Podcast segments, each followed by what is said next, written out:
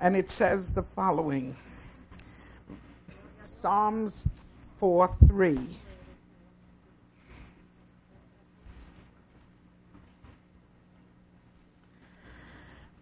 And it says, Mark this well.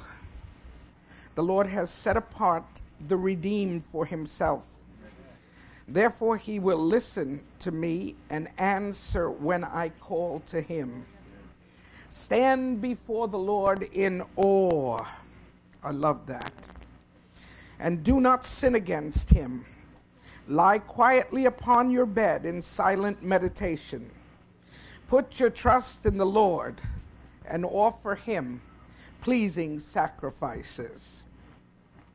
I take you now to Proverbs 1, and it is the most outstanding verse in the entire Bible, only because it tells us how, de- how God deals with us. The fear of the Lord is the beginning of knowledge, but fools despise wisdom and instruction. The new verse, by that I mean the Living Bible, how does a man become wise? The first step is to trust and reverence the Lord. That's the first step. And then it goes on and it says, Only fools refuse to be taught. Listen to your mother and father. What you learn from them will stand you in good stead, and it will gain you many honors. I'd like to share this with you. Have you ever asked yourself the question, how could I have done that? Ay, ay, ay. It's one of those, uh huh. Have you ever said, why was I so stupid? Uh huh. Uh huh. Whatever came over me to have made that mistake? Uh huh. Okay. We could go on forever because we have so many situations in which, when we look back, we realize that we were not wise. We were not wise. And you say, Sister Amy, wait a minute, I don't want to look back. It frightens me to death to look back. All right? Well, then let me tell you what you can do. The scripture says, and it says it clearly how does a person become wise? We're not talking about age. Because you become wise the day you decide to become wise. But let me tell you how it, how it, how it evolves. I mean, what is the process? The first step, and this is what I love about the Bible, the first step, we're not talking second, third, fourth, fifth. The first step is to trust and reverence the Lord. And that's why I share with you this morning this precious, precious truth. And that is that the fear of the Lord is the beginning of wisdom. We will never, we will never be wise. We will never be smart.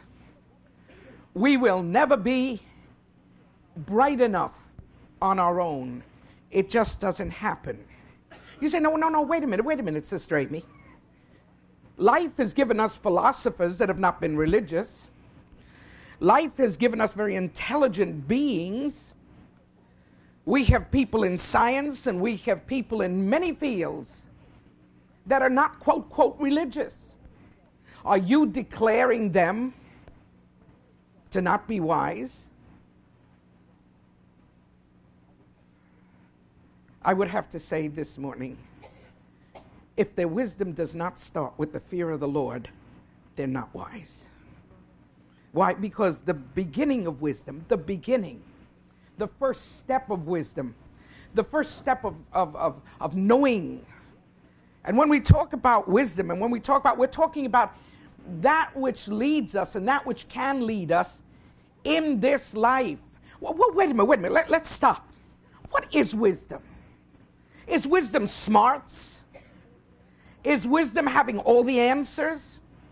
Is wisdom being on top there? Is wisdom Ivy League? I mean, w- w- what is wisdom? Okay. Wisdom, number one, is the fear of the Lord. But in human application, wise is the person that knows how to put to best use that information which he has. All right, now I'm going to prove the opposite. Do you know people with BAs and MAs and PhDs and from A to Z behind their name and their yo yos? Oh, yes, yes. Oh, Sister Amy, respect education. I do respect education. I do respect education. But I have lived with people, and I have walked with people, and I have talked with people with a great deal of secular education. And they can't get their feet out of the mud pile of life. They scramble from, what shall we say, from pillar to post. They can't hold a marriage together. They can't hold their own lives together. So, what is that? Well, you can get all the knowledge you can. And if you don't have the proper use of that knowledge, you are not wise. Because wise is a person that knows how to apply his knowledge into his very life so that it will prosper, so that it will be blessed. Other than that, it doesn't work. And that's why I love the Bible. The Bible minces with no words. The Bible doesn't even, look, you know what the Bible says? The Bible says the fear of the Lord, the fear of the Lord is the beginning of wisdom. And then it says in the first step, the first step, let's not talk this, let's not talk that. The first step is to trust and reverence the Lord. There's, those are two key words when we talk about uh, our, our situation with God. You've got to trust Him. And then you've got to fear Him, reverence Him. Fear does not mean being afraid of God. Fear means, means understanding how awesome He is. And although you and I can't comprehend it, nor can we box it, nor can we claim to be sole owners of, of this. No, no, no, no. It, but we don't have to be. All we have to do is trust and reverence Him. And within the framework of who we are. It's so important, folks, because God looks from heaven. That's why I had chosen that beautiful fourth psalm. And because it says it so well, mark this well. The Lord has set aside, set apart the redeemed for himself. Therefore, he'll listen to me and he'll answer when I call him. Stand before the Lord in awe and do not sin against him. Lie quietly in your bed in silent meditation. Oh, folks, we're talking about the fear of the Lord. That's the beginning of wisdom. You say, well, does everybody have it? Let me tell you something. There is an element in our life which has stolen the richest and the most beautiful blessings from us. And that element is sin. Sin has been the thief in the night. Sin has been the one that has come in in the most subtle form. Because when we think of sin, everybody says, well, if everybody's doing it, then, then I, I, I, I'm not guilty because we're all guilty. No, I want to tell you something. First of all, let me tell you the number one sin. Before you start to get all these elevated situations and when you start to run down a Pentecostal list of sins, I want to set you straight because this is important. When we talk about sin, the sin of sins the sin above every other sin, the sin which will send men to hell, is the rejection of God. That's it. You say, Oh, Sister Amy? I don't reject God. Then I'm, then I'm not a sinner. No, you're a sinner. You're a sinner because we're born in sin. That's the way we are conceived by our parents. We were born in sin. But the number one sin is to reject God. Because once you reject God, there's nothing going in your favor. Do you realize that? Nothing going in your favor. That's why when you see people, we're not telling them they're drunks. We're not telling them they're alcoholics. We're not telling them uh, they're drug addicts. We're not telling them they're fornicators. We're not telling them they're adulterers. We're not telling them they're a pack of lies. We're not telling them, no, we're not, we're not saying they're covetous. We're not saying any of that. Because that isn't the issue. The issue is, do you know God? Have you come to Him? And you say, Sister Amy, but I've got, I've got a lot of tin cans that rattle behind me. Don't worry about them. Don't worry. Who, ha- who doesn't? Do you know of anybody that doesn't have tin cans that rattle behind them? We all have. We're like, we're like the wedding party in the new car with all the garbage in the back. Yeah, that's, that's how we are. And you say, well, well, aren't you looking? No, no, that's not what I'm looking at. And that's not what I want you to look at today. I want you to look at the major sin, which is rejection of God. You say, well, how do people reject God? Well, when you think your way is better than His. When you think that your thinking is clearer than His. When He says to you, come unto me, and you say, no, I'm going somewhere else. You see, all of that is rejection. And that's the greatest sin on the face of the earth. Many people say, what is the unpardonable sin? Well, to reject God. Why is it unpardonable? Because He's the only one that can help you. If you don't have Him, you have no help. So when we talk about the fear of the Lord, the reverence, the respect of the Lord, and we say it's the beginning of wisdom, we have to understand that sin cancels God's direction. Sin sets up its own criteria. Every sinner has their own criteria. Oh, I wouldn't do this. Oh, I wouldn't do that. Sin also has its own counsel. It justifies, it accepts, it rejects, because this is the setup of sin. He says, Sister Amy, I'm not. Uh, uh, explain it a little better. Well, there's not much to explain. The Apostle John, I think, says it in the best way. The Apostle John says that when we battle, the spiritual battle, number one, is a battle with the spirit of this world. And the spirit of this world is contrary to the spirit of God. This world doesn't want to know about God. Why? Because God gets in its way. Whenever you see a rebellion, whenever you see a spirit that says, no, not that way for me, it's just rebellion. And that rebellion, hey, can I tell you something? It's innate. There isn't anybody sitting in this room who isn't a natural rebel. Yeah, you say, oh no, Sister Amy, I'm very docile. Till somebody steps on your corns. And I mean that. There's nothing docile about us. There's not. The only thing is that some people express it better. And I tell you why they express it, because they want to scare the wits out of everyone around them. Don't you dare try to stop me. But you know something? I got news for you. When the challenge is the biggest and the baddest, watch out, because they fall the hardest. Always remember that. Always remember that. When you're terribly alarmed, when somebody is terribly uh, uh, fascinated by their sin, hold steady, hold steady, hold steady. It's the spirit of the world. And then sin has to do with the dominion of flesh. I, I think, can you imagine if we were able to peel this whole thing off? Walk around, I don't know, like a bionic person looking like we're connected with electricity or something like that.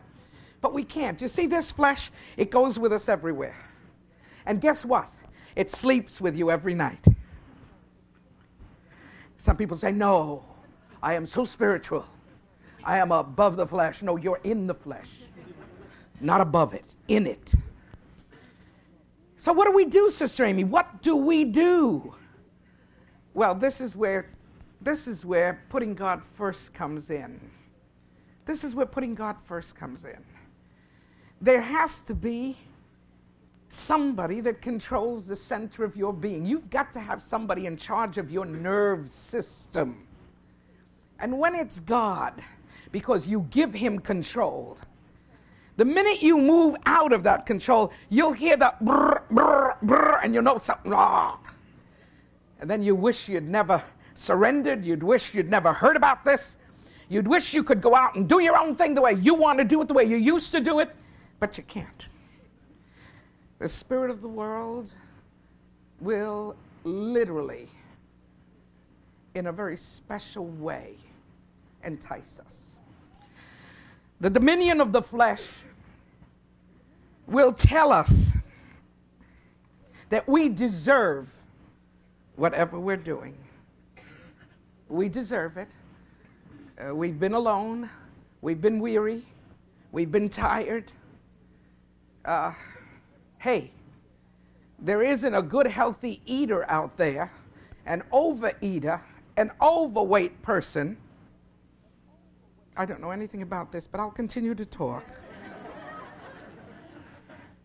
that doesn't know the sin of the situation. And I mean that. And I mean that. Because there are things that pertain to the flesh that seem to satisfy all the needs of our being. Nobody loves you, but apple pie and ice cream does. Goes down nice, Bob. You hear me? Yeah, where it settles, I hate to tell you, but I tell you where it goes down. Yeah. There's a warmth about it. And think in terms of sex and think in terms of whatever else or whatever is your inclination. Because there are people out there skinny as a rail and doing their thing. But everything tends to cozy up to our basic needs. The spirit of the world, the dominion of the flesh. Now let's talk about the power of Satan. If anybody in this chapel at this date and age does not believe in Satan, you're not living in New York City. You are a space cadet. You're somewhere out of it. You're not here. You're not here. And I'll tell you why you're not here. Because our cities, our hallways, uh, our, our train situation, uh, our planes, uh, everything that has to do with life in itself, I've got news for you. We're coming to a point where you can smell Satan. Sometimes, as we sit in new beginnings, which is the thrill of being with people that need help. And some have been clean for I don't know how long, but they go on and they give their dates and their times. Then all of a sudden somebody says, Sister Amy, it's hard. And I don't doubt that it's hard because within my weakness, I can understand a lot of people's weakness. And somebody looks me right in the face and says, Do you know that there are times that I just walk and I can smell cocaine? I can smell it. I can smell it. And when I'm through smelling it, I can almost taste. And then all of a sudden, I'm in a turmoil. Wow. There's none around. Nobody's taking it in terms of where we're at. What is this? What is this? It's an invasion of the enemy into all the forces of our human being. And if you come tonight to the Spanish service, you'll hear a sermon I'm going to preach when Jesus says in Spanish, Satanás, quítate. Satan, get thee behind me. But he says it in such a way because the first time he says it is written. The second time he says it, it is written. And the third time he says, get away. And when you start to smell your sin around you, that's when you say, Satan, get away. You say, does it work? You better believe it works. The Church of Christ has authority. The Church of Christ has power. What do you mean the Church of Christ? Whoever has believed in the Lord. What do you think? We're here clapping our hands trying to look pretty? What do you think? We, we, we just come here to get our spiritual kicks? There is power. There is presence. There is Holy Ghost anointing for what the church has to do on the face of the earth. And we thank the Lord. Because some people look at us and say, Oh, you got a nice group. Oh, I like New Beginnings. It's a comfortable circle. Well, I hope you come and you're not comfortable. Because the, the, the what we, we, we don't want you to be comfortable. We want you to get close to the Lord. Now, this is important. I want to tell you that the flesh is insatious, or what can I put it? Never satisfied. The godless give account to no one. And sometimes, in the dominion of the flesh, we want a freelance spirit, anything goes. Now, I'm going to tell you the inclination of your flesh and my flesh. I will not leave myself out. The inclination of the flesh is toward perversion. It's not toward God. There's nobody body, nobody's body here that says, My body totally will belong to God. Hallelujah. You may want that, but this body doesn't say that. Woo, woo. She has fantasies, she has pictures, she has thrills, she has sensations. She knows what she's done before. She knows how much better she can do it now. And she sets her pace toward our destruction through perversion. It, it's sad, folks. It's so sad.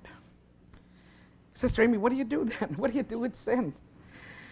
Well, you got to get a hold of the one that forgives sin. And I'm so glad that God has provided a forgiver.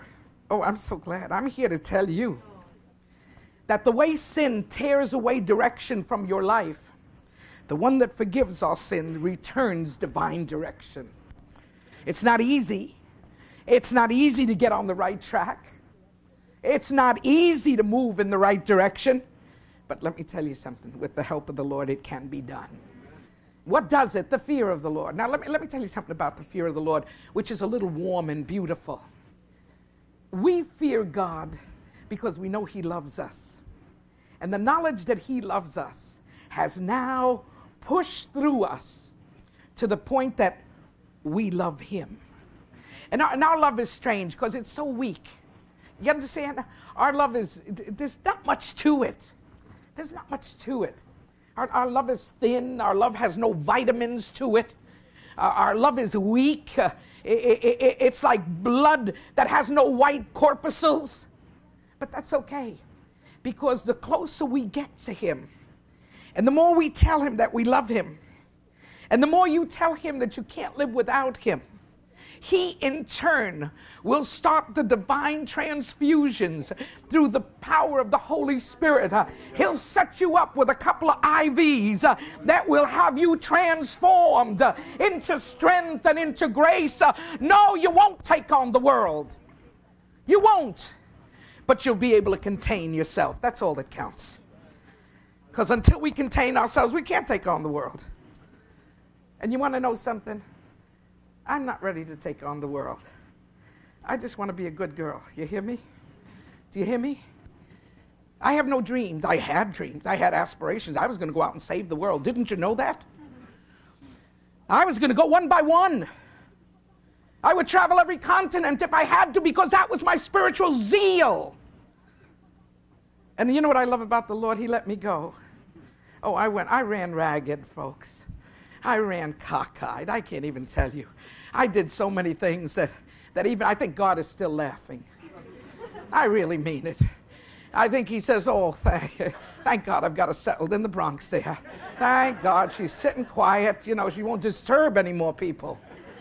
Why? Because, well, hey, come on, what am I telling you? What am I telling you? We, we, we, get, we get so much zeal with, with no, with no science, if you understand what I mean. And you can't. You've got to have them both together. You've got to have zeal, but you've got to have direction. You have to have God's word with you. So, folks, the fear of the Lord, you know what it does? It comes against the spirit of the world. The world's enticing you, but the fear of the Lord is saying, You've got something bigger. I'm with you. And then comes the echo I'll never leave you, I'll never forsake you. I'll hold your hand. I'll be through the dark nights. I will give you. Yes, the dreams of your heart, once they're filtered through my will, once they're filtered through my timetable, I'll give you your dreams. Some people think God is standing there with an arrow you know, trying to, uh, trying to just uh, uh, kill every dream we could ever have. Oh no, He will not withhold any good thing from them that walk uprightly, from them that trust in Him. God is more anxious for you to have a good time than you are to have a good time. How do you like that? I can't wait to get to heaven. I think heaven's going to be the most swinging place in the world. Oh, I mean that. I mean that. Those people that are ready to die and go up there, watch out.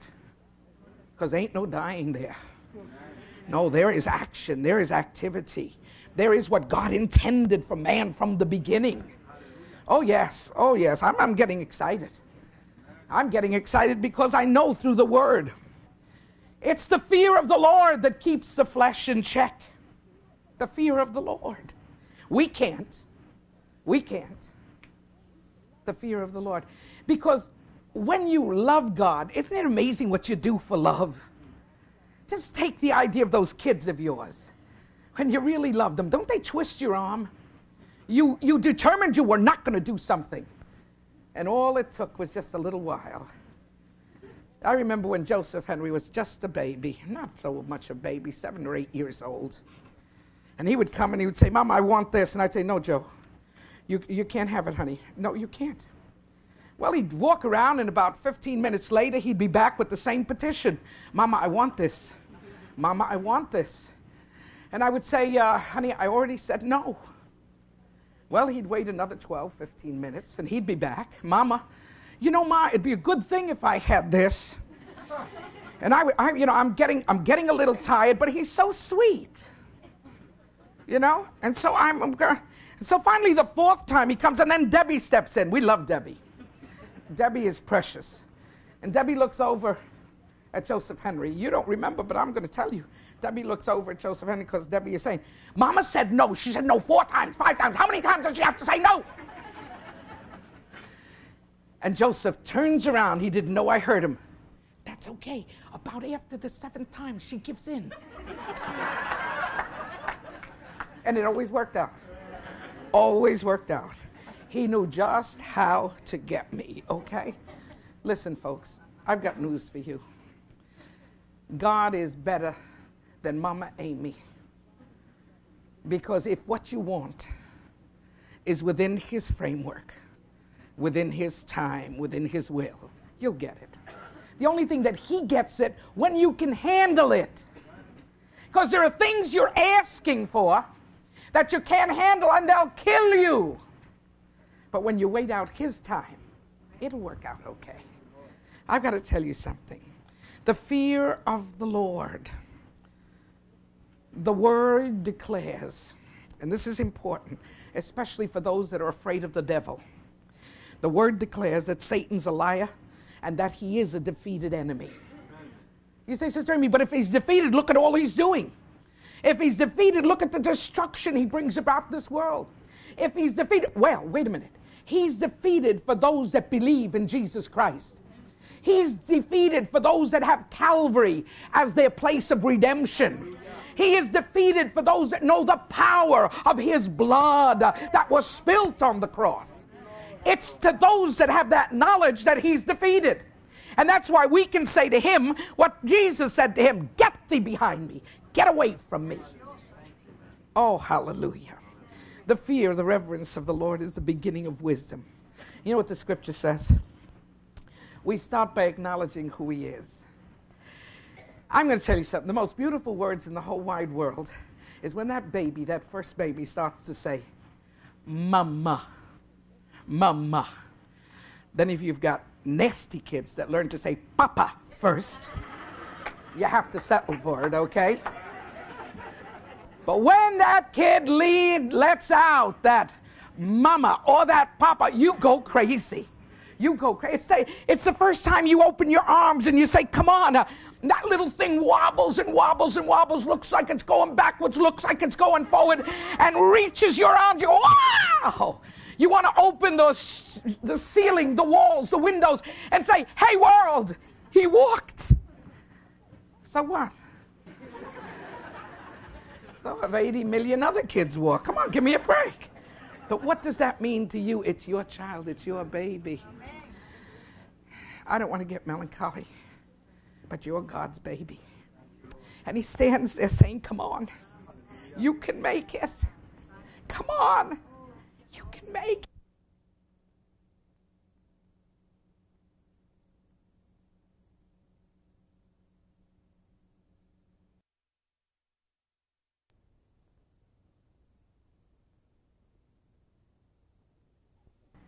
and we wobble and we go from side to side and we're almost going forward we're almost going backwards. And all of a sudden the hands are bigger than ever. And it, it offers all the security in the world and we lump fall into his hands. What a glorious moment.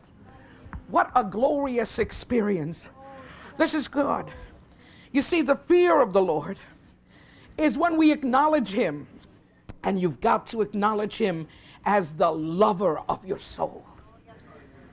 You know, so many people see him as I did for, as a child. My father used to say, the hand of the Lord will come upon you. Wow. I looked up to heaven and all I saw was one big gigantic hand that was ready to crush anybody that got out of line. He meant to do well. He meant to put the fear of the Lord in me. La mano de Dios. I said, whoa. I just get so scared. But I got to tell you something. He loves you. When we start acknowledging who He is, and with that we start trusting, then we start accepting Him, accepting what He has said He'll do for us.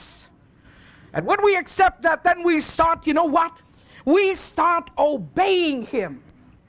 But folks, once again, back to back to square one. It's easy to obey when you love. When you love, it's easy to obey. And when people don't obey, it's usually that they don't, they don't really love. And in the case of our love for God, that's the way it's going to be. And once, once we have this reverence, once we start acknowledging who He is, once we accept Him, and once we are in obediently walking with Him, and let me tell you something, folks, we all slip and fall. We all slip and fall. Don't anybody think here that we walk. No, the perfect walk will be there, but we do slip and fall here. But we've got to know how to get back. And let me tell you something, we got to scramble back. You understand what I mean? Like there's a door that's closing slowly and you got to shoo. We'll make it back. And the beautiful thing is he's waiting. Now, once this forgiveness is ours, and once the fear of the Lord has been understood as reverence and love, then his word, this, this Bible, it takes over. It's the Bible that then takes over because it's written by the Holy Spirit and it sets the tone for us. It then declares what God wants. And what does God want from you? That you praise Him, that you worship Him, that you adore Him. Why does God suffer from ego problems? No, no, no. He suffers from the problem of wanting to bless you, of wanting to be with you, of wanting to love and hug you. But if you if you push back, he can't do that. So that's why I say what God wants is for you to just stand there and say, Lord, I love you and I know you love me. And this is all I can say. And it's enough. It's enough. His word declares what God wants that we serve him. And the word shows us how to receive from him. And how's that? Just trusting and believing. Just trusting and believing. And then his word turns into direction it becomes for us the order of the day. I love that.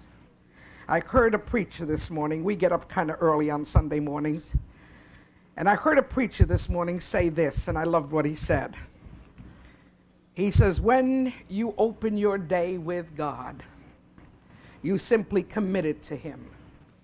And then he went on to say, Don't worry about the time span, just open the day with Him.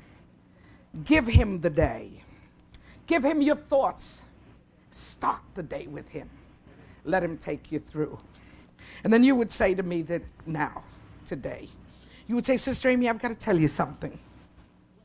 It's not always so easy when I think of fear the Lord because every now and then I've got a warped picture of God. He doesn't come through clear. I don't, I don't always understand. Oh, folks, God knew that too. That's why from heaven he sent his son. A son that looked just like you, just like you men. He looked just like us. A son that walked here, that historians caught his life, his actions, his miracles. Secular historians knew about it and wrote about it. So he wasn't something in a fog. He wasn't something in a cloud. He wasn't something some loonies made up. He was real. And history backs it up completely. You can go from uh, Josephus and then go down to all the historians of his day, and they'll all mark Jesus. Oh, they'll mark him as the torment of the Jewish people. They'll mark him as, uh, as, as almost the root of an uprising. Uh, they'll mark him as, to some people, an impostor. But God sent Jesus for us. And that's why I love Matthew, Mark, Luke, and John. Because through those Gospels, I follow Jesus. I follow him on dusty roads. I follow him in the hills at night when he gets away to be alone with God. I follow him as he talks to his disciples with such love. There were times I would have shook them. There were times I would have beat them. There were times I would have thrown them out. He never did. He never did. Found time for them found time for their weaknesses. Can you imagine? We get to the last chapter of the book of Luke. We get to the last chapter of the book of John. Oh, I was so amazed at that. There it is, the very last chapter. And they've gone out to fish because they don't know what to do. To do with what? They don't know what to do with a dead Savior. They don't know what to do with a risen Savior. They don't know what to do with a resurrection. They don't know what to do with a master that has proved everything he said he would do. But they, they, they weren't ready for him. And they're so confused. They're going round and round and round in circles. He was dead, now he's alive. He's here, now he's leaving. He's, he's, he's God, yet he's man. Uh, well, maybe, maybe now he'll restore Israel. Maybe now we'll dominate over Rome they're still going wacky. Three years with him. But the last week was the most hectic. And Peter looks at the fellas and says, Look, I can't take the pressure. Don't you love it? Sound familiar? Can't take the pressure. Oh, I love you men.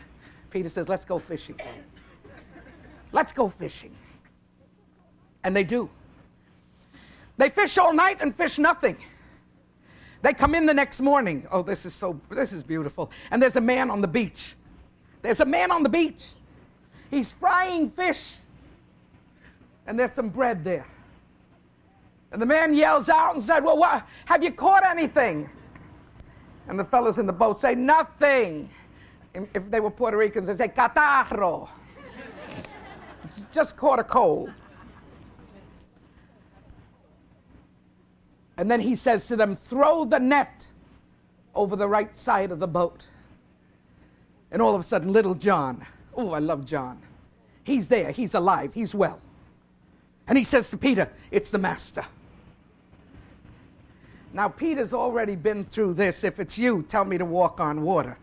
He's been through that. He's not going to go through it again. So he takes off his coat, throws himself in the water, and swims to shore. And when he gets there, sure enough, it is the master. And then they all sit down to breakfast. He says, Bring over some more fish. He fries up. Isn't that, isn't that marvelous? Can you believe this? Can you believe this, folks? One of these men's fellowship, you ought to have a fish fry. Just to remember the last thing he did with his disciples on the earth. The last thing he did. And he sits down, and then they're sitting with him. And the cutest thing is that they're all saying to themselves, we don't really want to ask if it's him because we know it's him. So it'd be stupid to ask if it's him, right? So you don't ask if it's him. And they're sitting there. And he's breaking bread. He's breaking fish with them. What a morning. The resurrection breakfast. Can you see his humanity? I think I've shared this with you before, but I don't care. So many new people. If I were Jesus, I would have been standing on a cloud. If I were Jesus, I'd have some kind of arrows shooting out of me. Okay? If I were Jesus, I'd have like some stardust falling. Do you understand? Just little sparkles. Little sparkles. Why? Because I'm not the old Jesus. I'm, I'm not the dead Jesus. I'm the new Jesus. Come on, look at me. Whoa! But he's not. He's frying fish. He's breaking bread. He's saying to Peter, Do you love me? Do you love me? Do you love me? And Peter's having a very hard time. And finally, Jesus speaks intimately and tells Peter, uh, even the death he'll die. And Peter's getting a little pushed out of shape with all of this attention. And John's standing behind, and he says, Well, what are you going to do with him? And then Jesus looks over at, at, uh, at Peter. I like Jesus' answer. He must have lived in New York, right? He says, Mind your own business. Mind your own business. What I do with him, that's my business. What I do with you is my business. Don't get involved in what I'm doing with somebody else. What I'm trying to say to you today, that Jesus gives us the best example of humanity. He did his Father's bidding. Yes, he did. He did his Father's works. Yes, he did. He showed his Father's love. He showed his Father's power.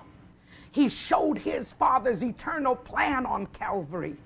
An obedient Son in every sense of the word for you and for me. This is Jesus. This is Jesus. And what is he telling us? What did he tell his disciples? You don't understand all of this, but the power of the Holy Ghost will come upon you. And there's so many things that you didn't understand that you will understand. And let me tell you something. In Christ, we have new beginnings. When Christ comes into your life, you're able to make decisions to start again. Decisions that are in His will, in His way, in His plan, in His purpose. And you know what? We can then go all the way with Him. We'll live with Him down here, we'll reign with Him up there. And this is it. Where does it begin? Where does it start?